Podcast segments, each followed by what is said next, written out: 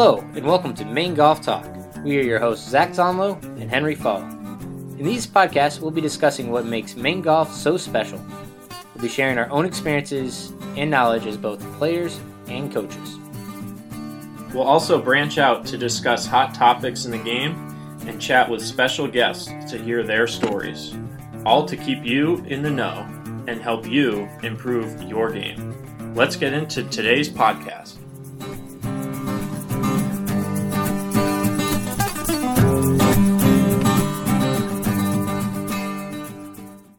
All right, welcome back to Maine Golf Talk.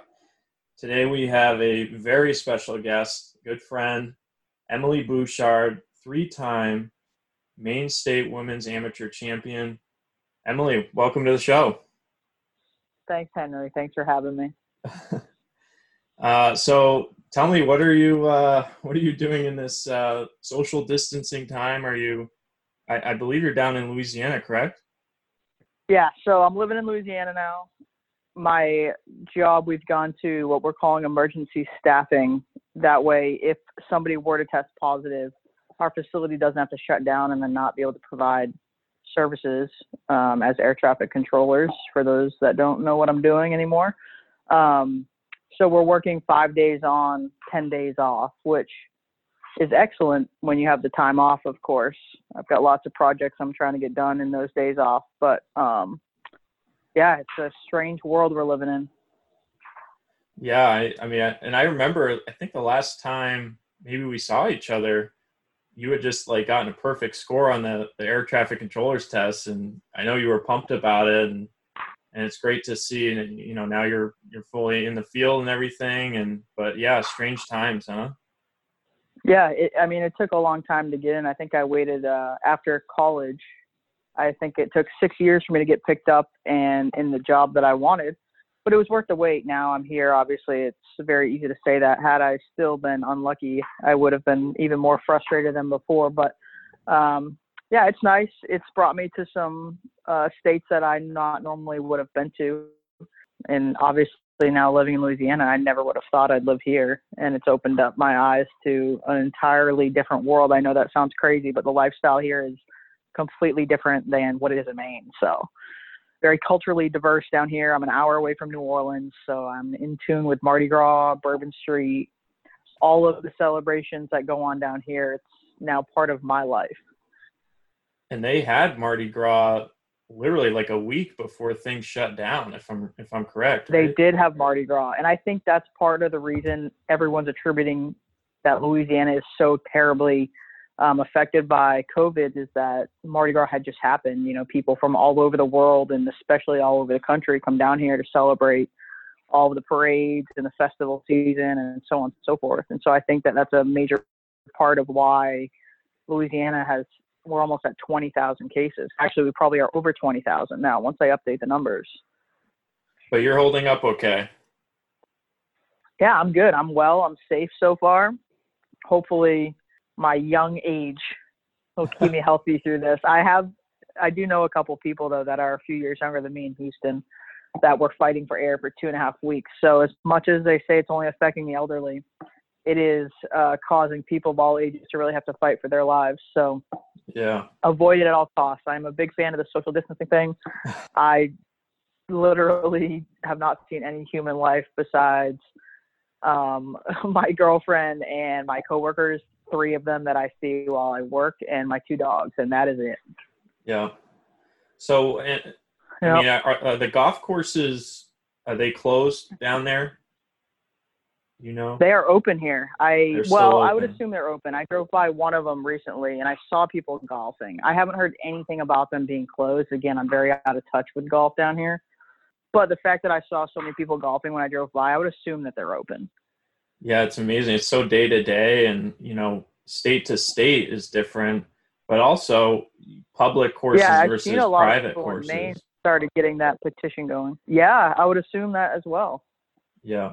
Which I, so, I mean, I guess if they're going to lay down a state rule about it, I don't, I don't know how you deem that any different than hiking. Although, as you are in tune to, I tried to go hiking this morning in some trails, and all of our parks here are now closed. So I guess they are considering it one and the same. I don't know. Yeah, I mean they they pretty much just want to lock us in our houses. I mean that's that's what they're looking for. So yeah, I will Um, say though, seeing how bad it is here and how quickly it spread, I don't completely disagree with it. I see both sides of the argument, but I will say like it needs to be a proactive lockdown because if it doesn't, it's going to turn into. I mean, look at New York City. That's the scariest example. But even here, our hospitals are already overflowing. A couple of my coworkers their, girlfriends, are nurses, and it is terrifying. One of them has never worked on ventilators, and they were like, "Here, go figure out how to work a ventilator," because they just need the capacity for it. wow. Well, let's let's transition to some better days. Um, you know, growing up in Maine in Saco, and how did you get into the game, and and where did that that sort of love for the game start for you? Okay, um, I was about 11 years old, I believe. My dad was a golfer. Um, my brother would play with my dad every now and then, and my sister is the only one in the family that still to this day does not play golf. Although when I take her to the driving range, she can grip it and rip it pretty well. But I knew the high school coach at Thornton Academy where I was going to be going to high school, Coach Mike Verrier. I grew up with his kids. He lived in the same neighborhood as myself. Um, he ran Palace Playland Amusement Park in Old Orchard Beach. And I just, for some reason, one summer going into high school, was like, you know what, I want to try to make the golf team. And I correct myself, actually. The coach at the time was Mr. Mike Tate, and then Coach Verrier took over. But I, for some reason, was like, oh my gosh, I want to make this golf team. It was all boys, which in Little League Baseball, I was the only girl in the league. So that wasn't necessarily something that was foreign to me. But I knew Thornton Golf was somewhat prestigious in the state, if you would, and had a very competitive team. And at the time, there was only a varsity team of 12 people. So I realized how competitive that was going to be. And in that, the golf course also kind of became free childcare for my parents, if you will. My mom would drop myself and Eric Donelin off at, you know, eight in the morning on her way to work, and then we'd get picked up when it got dark. And we would have lunch there, and we would just play as much golf as we could. And that is how I developed my golf game. I've never had a lesson or anything. I think it was just a matter of trial and error of being out there playing golf every single day. Know, it's funny. We just had a conversation with uh, Cole Anderson, and he said kind of the same thing. Drop drop him off of the golf course in the, in the morning, and he's there all day. And the pros and the, the staff at the club just kind of look after you know look after the golfers. And so, I think I'm, playing I was lucky because of my father having been a member there and obviously a somewhat well-known golfer. I mean, all his friends were there. All the club staff knew my dad, and so it was kind of like, oh, that's John's daughter, you know. And uh, they kind of would look out for me in that sense, as if at Biddeford Saco, juniors weren't supposed to play before two o'clock. And a lot of times, if there was a threesome going out and they saw me on the practice green or whatever, they might say, "Hey, do you want to join in with us?" And that was kind of a good shoe in to be able to get out before two. But it was kind of just hang around on the practice area until two o'clock struck, or if they didn't have booked tee times, we could sneak out a little early. from my understanding, it's a very busy golf course. Uh, correct, Mhm. Biddeford Saco. Yeah, the tourism especially too. So it's technically like a private or semi-private club. I don't know how they really label it, but it is membership paid. Um, however, it is open to the public as well via call-in tee times. And because of its location right on the uh, border of Saco Old Orchard Beach, the tourism that we get as far as play is massive. And that's probably part of the reason why they're able to sustain such a nice golf course with the low membership fees is because of all of the money they have coming in from the tourism. You know, I don't know that for fact. That's just my opinion, but I would guess that that's a huge boost to their funding as far as keeping the golf course up and in good shape. Yeah, and I, I think last I heard they have like a wait list for their membership. So, but you know, really cool uh, old course, and they you know they updated that back nine. At um, definitely a good Mhm. place to grow up and play at, huh? Yeah, it was excellent. It's an excellent walking course, a typical Donald Ross design where you finish one hole and you walk to the tee within 20 feet of that that green. So, um, very old school as far as most of the difficulty in the course. And I'm not discrediting it by any means. There are other challenges, but the greens are really going to make or break your game. Um, the certain breaks, there's rumors or old wives' tales and myths that the, the greens are always going to break towards the river or marsh or ocean, whichever side of the golf course you're on. So, I remember when I mean back in the day when we were playing together, you were you were one of the best putters I think I ever I ever saw. So I'm sure growing up on those greens helped you. So probably did, but who knows? I had my share of three putts too. Tell me about your time at, at Thornton Academy. You guys, uh, you know, you win a state title, and, and what was that experience like? You, you know, you mentioned a little bit playing on a, an all men's team as well.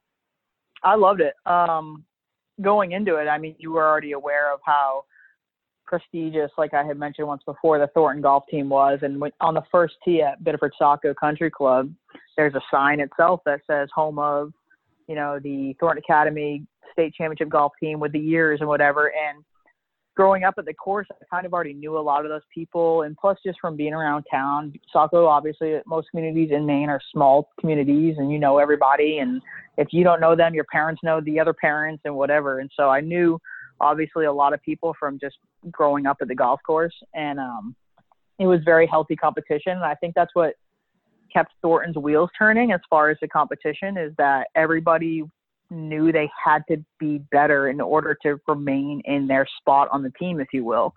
And nothing was guaranteed. You know, if you weren't going to break, I mean, if you weren't shooting within a few shots of par on your nine hole practice days, you weren't going to be playing in a match. You had to be very stiff in your competition. And I mean, some of the names, I mean, I know a lot of them have gone on to, you know, be professional golfers as far as teaching pros I know Nick Boutin, I think, is still a teaching pro. Bryce Farron worked for Nike Golf for a long time. I'm not sure what he's doing now, but everybody that played at Thornton for the most part stuck with the game of golf in one facet or another, whether it was turned it into a career or maybe they still compete. Yeah, I think you guys. I mean, you guys were shooting like what in the two nineties consistently. Yeah, I, I believe I don't think it was a year I was there, but I think maybe after the year I graduated and they won the state championship, I think that they set the state record for team score. I think it was like 290 even, maybe. I'd have wow. to look that up, but I know that they had broken the record. So let's let's talk a little bit about your time at, at Daniel Webster. Yeah, let's. So I actually, after high school, took a small hiatus from golf, which I feel like I've done my entire life, and most people know about that, and it frustrates a lot of people. But I just kind of get sick of the game every now and then and don't play for a few years. And I'm in one of those periods now with the move and everything. But uh, I went to USM for three years, and then when I transferred and decided I want to pursue aviation, um, I transferred to Daniel Webster College, and they also had a men's only team. And again, it was a very small aviation school, maybe 800 students total. But I said, what the heck? I might as well get some free golf out of it because their home course was a very nice private country club in Nashua, um, where the school is located. And so I took advantage of that. Um, I played on the all men's team in college while I was there, and it was a lot of fun. I mean, it it wasn't necessarily like a very seriously taken sport or uh, team, if you will. Like we practiced and we went to tournaments and whatever. But I think the general consensus on the team was like a lot of us are just kind of doing this to be able to play free golf. So it worked out in my favor. You know, I I thrive on competition. That's partly why I love golf so much. Is I love competition. I am a competitor through and through. I mean, through this quarantine, I've been playing Yahtzee nonstop, and I expect to win my Yahtzee games. So I just like to compete, and I think that's probably what I miss most about the game. But that is what has led me into playing lots of golf, whether it was in high school or college or state tournaments, whatever it might be. I just enjoy the nature of competition. Yeah, I remember. I, I think we got paired together. I don't know if it was our. Were you guys in our conference or was that ECAC's? It was at ECAC's, I believe. What con? What conference? We were NECC. Okay, so no, it was. You were NECC as well, right? Yeah, so that was our that was my freshman year, and it was our conference mm-hmm. championship. I remember we got paired together. I just thought it was the coolest thing being able to, to play a, a conference tournament, Division three golf, and here I am with Emily Bouchard. That's awesome. Yeah, and the entire time, all I was doing was bragging to my coach and my team. Every time you would get up on the tee, hey, watch his swing. It's the best swing I've ever seen. And I still to this day believe it. Uh, Henry Fall has the best, the smoothest, the most fluid golf swing I've ever seen in my life It's funny because I was telling my coach and the guys on my team, "Hey, watch Emily Bouchard. She's going to go beat me today." oh, I love it. I love yeah. it. It's wild. I told my parents you were doing a podcast now and that you should they should tune in. And uh, as soon as I said Henry Fall, my mom was like, "Oh yeah, one of your juniors." And I'm like, "Mom, they're not juniors anymore. You know, they eventually grow up and they go on to bigger and better things too." right. So I mean, you were you previously worked at MSGA as a as a junior golf intern. I mean, I remember those days those days well. You and Joey Hamilton, great days. So, yeah. Um, the crew. The crew, yeah. So you win the Maine Am from 2011 to 2013, three years in a row. Uh, can you talk a little bit about you know that event, what it meant to you, and in those three years defending? Yeah, sure. I mean, honestly, it was pretty wild. I had never played in the Maine Am championship before, and that was when I was working for Nancy, and she was always on my back about, hey, you need to play, you need to play, you need to play. But a lot of it, as you know, is we were always driving all over the state running these tournaments. So I didn't always have that much time to play. And when I did have free time, the last place I wanted to be was at a golf course. And so I just said, you know what, 2011, I'm playing. I had actually that spring, six weeks or eight weeks, something like that earlier, had um, uh, arthroscopic knee surgery done because I had a cyst that grew behind my patella from a ski injury. And so I didn't know what my timing was going to be like as far as playing golf and stuff. And it all worked out. I ended up playing and I won. And I honestly didn't even. It's so wild, Henry. I don't want to get into too many details about the Penabe one, which was 2011. But at Penobscot Valley, my dad caddied for me, and Nancy, of course, being the executive director of the MSGA, they came out to help the Women's Association run it. And that first round was like something of my Maine AMs. That's what I remember the most because it was one of those rounds where you feel like no wrong can happen. Like everything was was going in the hole for me. And when I finished on the 18th green, I remember walking off and Nancy, who I had a very good relationship with from knowing her my whole life and her, her working, you know, as my boss and whatever. She walked up to me and literally picked me up on the green. or that might have been after the final round. I don't remember exactly, but came up to me and goes, "What was your number?" And I literally said, "I have no idea, Nancy." But like I knew it was something ridiculous. And she goes, no, but like, what was your number? And I was like, I really don't know. I'm gonna have to sit down and you know look at it or whatever. And meanwhile, in my head, I'm just like, I know I played excellent golf. I don't even know how I made half the putts I made, but I did, and I was awfully proud of it. And it ended up being, I shot seven under in the first round, and all of a sudden it was like, who wow. is this Emily Bouchard girl? So and I felt like the same thing, like, who I mean, these people must have been like, where has she been? Why has she not been playing in this? And it really, there's no way for me to explain it because I've had to do a lot of explaining as far as why I've played sometimes and why I haven't. And it comes down to, I felt like playing that year. You know, sometimes I didn't feel like playing. And that's how my life is now. You know, I miss competing right now, but I, I don't miss it enough to go out and start entering these tournaments again. I was in this ridiculous zone. My dad, I'm telling you, my dad was on the bag, and he probably the whole time was kind of like looking around, like, "Is this real life?" I would think. but I just made everything. I think I had nine birdies. That's it's crazy. something wild. I'd have to look at it. It may or may not have been the course record for women at Penabe. I would assume so, just based off. I mean, look, I don't. I am fully aware that's a ridiculous number to shoot. You know, I, I fully understand that. I don't know. It's it's crazy. I look back now, and I, as proud as I am of those accomplishments, I was just telling somebody the other day, like I'm very proud of winning those three Maine Am tournaments. And I think because I'm so disconnected now, maybe I've lost touch of a little bit of how special they are. But I I know that it's something that can never be taken away from me. And to be honest, the trophies that I have, I have many of them displayed in my house right now because I am proud of it. However, I will say I am way more proud of like my career and the life I'm living and so on and so forth. And that just kind of puts things in perspective, you know, like sports are what makes this world go round. And that's coming from somebody that's a huge sports fanatic. However, there are a lot bigger things in life, but that is something that I will forever have. And I remember distinctly the trophy I got in 2011 was a Tiffany's silver platter that had everybody's names engraved on it. And I think the first year was like something crazy in the early 1900s. I mean, Penny Cummings is on there like 75 times or something. That's obviously an exaggeration, but it deserves to be 75 if it's not. Martha White is on there numerous times. Kristen Candigeser. And so my name was the last one engraved on there because it was being retired. It's now, I believe, in the Maine Golf Hall of Fame display, or it might be at the MSGA, which I think are possibly co-located now. But I got to hold that or keep it in my possession for a full year. And I mean, the tray itself is all silver and rumored to be worth several thousand dollars. So that was a little bit nerve wracking in general.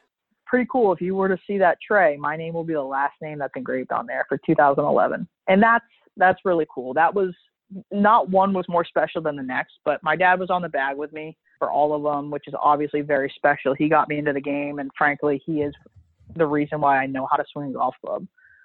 So that's, I mean, that's an awesome story. And, you know, one thing I, I remember from playing with you is just what a gamer you were. I mean, and you played quickly or just aggressive, just go for it and, you know, just get up and knock the putt in and go to the next shot. And, you know, when you mm-hmm. were talking about kind of being in that zone, uh, you know, I was I was thinking of a question to ask you, but I'm like, I don't even need to ask a question because you, you just go to the next shot. You, you, you erase the bad yeah. ones, and that's how I viewed you. Is just, um, you know, you just went to the next shot. You just hit the, the next one better. So. Right. Um, well, I think that's one of the biggest things about golf is my dad always just said he was going to chase the little white ball, and that's really what this game is. Is you hit the ball and you don't have a choice but to go hit it again. You can't improve your lie. You can't take a second redo. There's no mulligans. Your options are walk up to the dang ball and hit it again. And I feel like dwelling, and I, a lot of this I learned too from watching all the juniors when I was running that program is the more you dwell on a shot that you just took that might not have gone as you had planned, the worse your next shot's going to be, or possibly the more at risk that next shot is for something going wrong. You know, golf is such a mental process. I don't want to misquote it, but there's that quote about golf being a five inch game and it's a distance between your head or whatever as in it's completely mental and it i fully believe in that. I mean of course it takes some physical ability as far as flexibility and strength and whatever but golf is a mental game and it's a battle with yourself in the golf course because at the end of the day if you shoot six over par and your competitor shot four over par there's nothing that you can do about that. You shot six over par. It's not that your competitor beat you to the ball first. It's not that you missed, um, you couldn't have blocked their putt from going in. You know, it's just that is the game of golf. Yeah, no, that's that's great, and I I think that's something that our listeners can definitely, uh, you know, they've probably heard it before, but it helps to uh, reiterate is that. Um, you know, moving on from poor shots and just focusing on what you can control, and that's the next shot. Um, so you defend mm-hmm. in 2012 and 2013. Um, all during that time frame, now that the the Southern Maine Women's uh, Golf Association and the Maine uh, Maine Women's Golf Association have come together, uh, did you know about that, and and what was uh, your feeling on that? Yeah, um, that's a tough question because I was so out of tune with the women's competition. Also, I want to throw one more name out there, Alexa Rancourt real quick. I didn't yes. mean to leave her out, but she uh, came in as one of my juniors, and I remember. I'll get right back to that, Henry. But if I could, real briefly. Yeah. Absolutely. She hadn't really played much golf, got into it, and I, I kind of pat myself on the back a little bit and take a little bit of credit for her getting into golf because she was shooting, you know, high 90s, maybe even low 100s at one point, and I was just waxing her. And then before you know it, she played golf all summer and turned around and she was waxing me you know, and uh, it's because of her dedication to it. But she obviously had quite a golf career. And I think I look at her a little bit like myself. I think that she probably has taken some hiatuses from golf and maybe even still to this present day, whatever she's choosing to do. But um, when she was competing, she was winning by, you know, 10, 15, 20 strokes a tournament. I'd have to look up the actual stats of that, but it was significant. Um, but as far as the women's associations go, I was very out of touch with it. Um, I worked for the MSGA, and I always wondered why it wasn't just one massive association like most other states do. Um, and then within that, there was the SMWGA and the WMSGA. To me, I didn't really know the difference besides location wise. It ended up, from what I learned, and this might be inaccurate, but it ended up being a very political type of dispute as far as the two associations. I'm glad they've merged. I'm glad that now the MSGA works in part with them. I think it all benefits the state of Maine. Um, and you know whether it was old school versus new school whatever it might have been i just think that at the end of the day what needs to be on the forefront is the game of golf and building and continuing to grow that game because i think in a state like maine when where our seasons are so short it's hard to get people into it and keep them in it and when I refer to people, I'm I'm talking to the 12 um, year old girl who wants to make her high school golf team. You know, how do you get her into the game of golf? Because it is a dry and slow game when you're picking it up. It can be very challenging to get you to take interest in it. How do you get them to stick to it and build the game? I will say now, I, I try to keep in touch with following the women's game. Um, and I think that we have a lot of young girls that are picking up the game and sticking with it, whether it's due to their mothers or their fathers getting them involved, whatever it might be. But the biggest thing is there should be one goal in mind, and that's just growing the game. Whether that was being done with three associations in our state or if it's being done better with one association, I don't know the numbers or the facts of that. But I personally think that as it is now under one massive association, that's the way it should be you know, it sounds like it's really worked out and they're, you know, they're all on the same page. And I, I just think that the long term, it's going to really benefit uh, Maine golf as, as a whole. So, I, you know, when, when you were winning those Maine AMs and um, did you have any thoughts on potentially playing professionally and, and making a career out of that? I know, I mean, you were working with the MSGA as well. So. Yeah, that's a that's a good question. Um, when after that first round up Penobscot Valley, that was one of the questions um, that I took. you know, of course, all kinds of chaos ensued after that. I, I remember Nancy telling me, you know, at the scores table, at the scores table, excuse me, Emily, you know, take a deep breath and don't walk out there until you're ready because, and I had seen it happening from running tournaments on the men's side. You know, I saw Ryan Gaby bombarded with media the newspaper guys just want to ask him all the questions. The TV guys want to get a quick 30 second clip of him saying something about his round, whatever it might be. And I remember I did a radio uh, interview. I don't remember the station, but it must have been the Bangor area because we were at Penabe. And the guy asked me about going pro. And I'm sitting there like, man, like I'm flattered that people are asking me this. And I'm flattered that you've asked me this. However, my response then is going to be the same now. I've never had a lesson which means I'd have to hire a coach or a teacher, whatever it might be. I don't know how I would take that. I don't know how my swing would adjust. I've never really made any swing changes. Like I'm kind of just a I swing a golf club and it happens to work out for me type of person. I don't know how that would work for me. And frankly, I love the game of golf, but not enough to make it a career. And I think that my experience with the MSGA when I worked for them is exactly the answer that I needed to gain that knowledge is that I worked in the career of golf for years running tournaments. And when I wasn't working, I didn't want to put myself back at a golf course.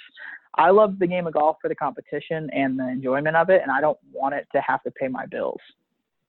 You know, there, there's certainly times in this industry, it's like you get taken away from what you love about it is being out in the golf course, being with your friends and, and, and the competition of it. And if you're at the golf course all day long, sometimes it's just like, man, give me a break, you know?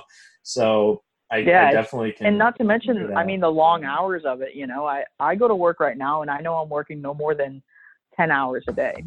Typically it's eight at the most I can work 10 in a day.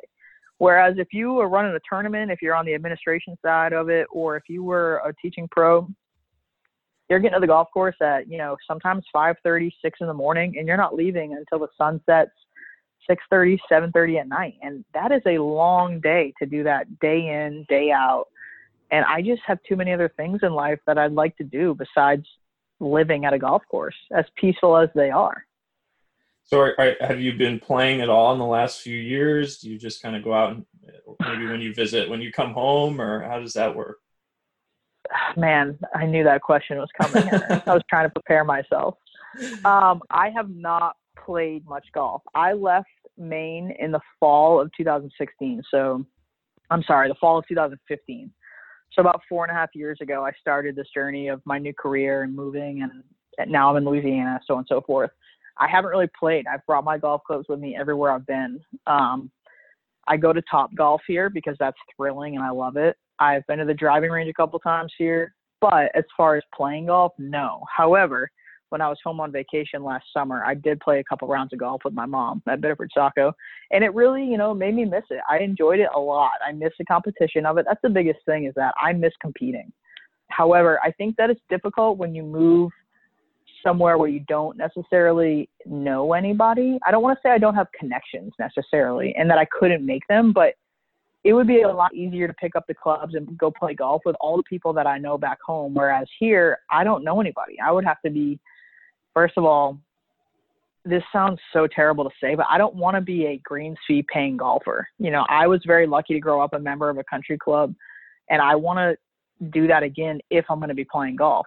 The problem is, is down here to be at a decent club, membership is thousands and thousands and thousands of dollars, and I just don't. I wouldn't be utilizing it enough for me to make it worth my money to do so. And I don't have that circle of friends. I don't have the circle of golf buddies, if you will, to play down here. So I think once I get to wherever my next stop is going to be, hopefully I get out of here eventually. I think that's when I'm going to really try to plant some roots as far as playing some golf again and getting back in the tournament game and competing with people. Yeah, no, I'd, I'd love to see that. And um, so I, I, now as far as like the Zurich Classic down there, and I'm not sure if the LPGA goes down there, but you, have you gone out to Zurich to, to watch the, the PGA Tour? I actually have not been to any PGA Tour events before, and the Zurich has been on my bucket list. I have not been. I've heard it's awesome though. Well, yeah, they I think it was, the format too. When is that in the fall or is that in the spring? Do you know? I actually want to say it's like middle of the season normally. I I'd have to look it up, but uh, I know they changed the format, so now it's a, a two man event. And uh, I like I remember one shot that comes to mind is Kevin Kisner's chip in on 18, and this people were going nuts. It was just awesome. Yeah, it looks like a fun event. I think first of all, the atmosphere for a golf tournament down here would be insane. I'm telling you, Henry, there's nothing like the atmosphere down here. Oh, it's wild. People are, yeah, every single day is a party, and it doesn't matter what hour it is. That's um, great. But yeah, I uh, I think it it might be a fall tournament because you got to remember too down here in the summertime you can't play golf here in the summer. It's 100 degrees and humid. It feels like 190 degrees practically. Um, but I think that it might be a fall thing. And I tried to go this past year, but for whatever reason, might have been my work schedule or something conflicted with it. But I, I would, I even mentioned my dad trying to fly down to come to that tournament with me because that'd be a blast. Yeah. So, um, you know, growing up in Maine, playing junior golf, playing college golf, what what's some advice that I, I you kind of mentioned something earlier about uh, to you know junior golfers growing up, especially you know female golfers? What's something that you could maybe offer them as far as some advice goes, getting in that transition from you know first starting in the game and then developing their skills and going to college? Mm-hmm. I think the biggest thing is um, do it for yourself and do it for the enjoyment and fun of it.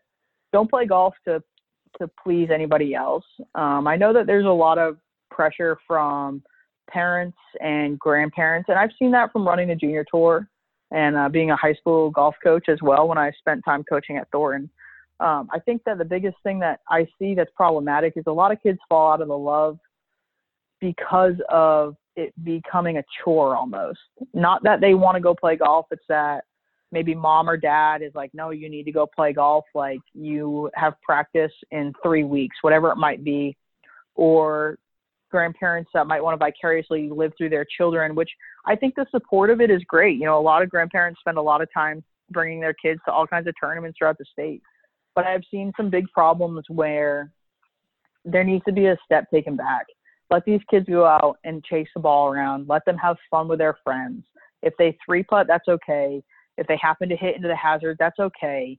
If they don't break a hundred, that's completely okay. Whatever it is, like the the forefront of it needs to be for fun because it is a sport. It's supposed to be enjoyable. And if it isn't enjoyable and there's too much pressure, a kid is going to crumble. I mean, they're just not, it's going to leave a bad taste in their mouth. And I've seen it happen numerous times through me working for the MSGA and my time as a high school coach. And I even worked for the first tee for a year. Um, you have to let these kids find their niche, and golf might not be their niche, and that's completely okay. Is it good to expose them to it? By all means, let's expose them to golf and give them the chance to like it. But give them that chance. Drop them off, let them go play, let them learn on their own, and just take a step back and watch. If it blooms on its own, that's excellent. If it doesn't, that's completely okay too.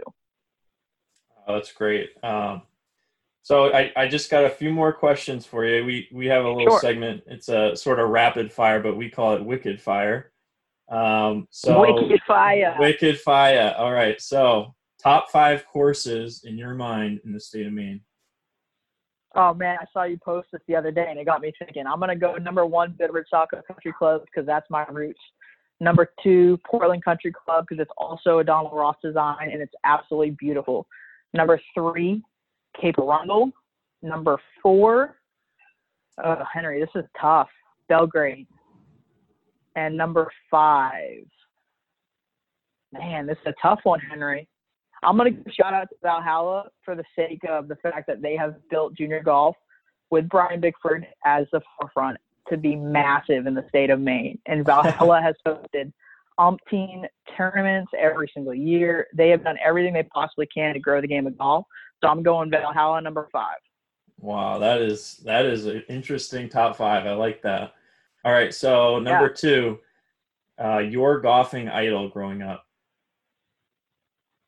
My golfing idol, huh? This is supposed to be wicked fire. I'm struggling. I'm gonna have to go with my dad, for sure. Okay, I think I saw an article where you might have said Annika Sorenstam at one point, but yeah, you know, it's funny because as soon as I said my dad, I was like, well, Annika Sorenstam maybe. But if you think of the reason behind that, being a female golfer growing up, who's the greatest female golfer ever? Annika Sorenstam. So it's like a it's like a shoe in. Yeah. But if we're talking like who I really would think about, if somebody said golf, the first person I think of is my dad because he got me into it. That's awesome. Don't cry, Dad.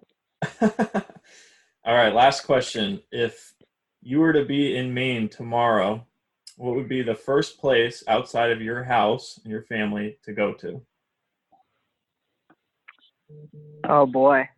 Restaurant. I mean, if assuming the restaurants were open and we weren't in. Yeah, situation. it's. uh I'm gonna have to go with Amato's. Amato's. Okay. Yeah, I needed an Amato's Italian. I love it. All right, Emily. There's well, so I, many good options, though. I really appreciate you coming on. Um, for our, for our listeners at home, if if they want to catch up with you, is eh, do you have uh, some social media? Where where can we find you? Yeah, for sure. I mean, of course, I've got the Facebook. I'm not the best when it comes to social media, though. But if people want to reach out, by all means, I'm here to chat. Uh, I also have Instagram. I believe it's just E A Bouch, B O U C H, and uh, that's as far as it goes for me. Of course, I have email, I have text and phone. I also have snail mail. I'm not going to give out my address, but if people want to come down to Louisiana, I got a house to stay. You guys are all welcome. Uh, nice. But yeah, if anybody wants to catch up, by all means. All right, we're all coming down for the Zurich Classic. Sounds great. Let's party it up. all right, and you guys can reach us at Maine Golf Talk as well on Instagram, and we are on iTunes and Spotify. And uh, Emily, again, thank you for coming on. I think there's a, a lot we can gain out of that conversation. We really appreciate it. Thanks, Henry. I appreciate it. Nice talking to you, bud. All right. And that is Maine Golf Talk. Thanks.